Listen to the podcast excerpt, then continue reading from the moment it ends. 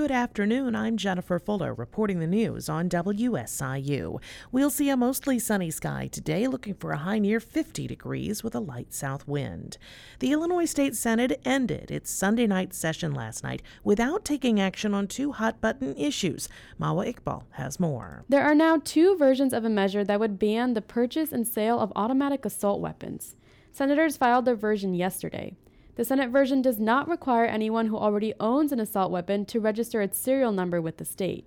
It also shortens the list of weapons that are banned. Governor J.B. Pritzker said in a statement the Senate version falls short compared to a House version of the ban passed last week.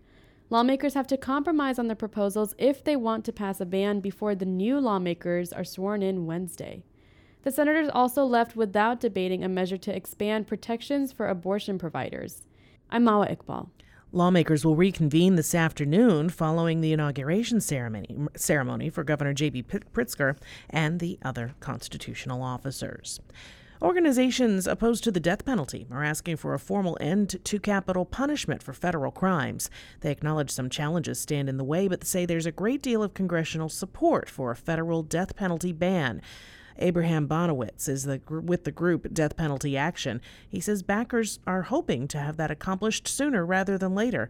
He says since the federal moratorium on executions under the Biden administration took effect, it could be it could be ended before someone else is elected.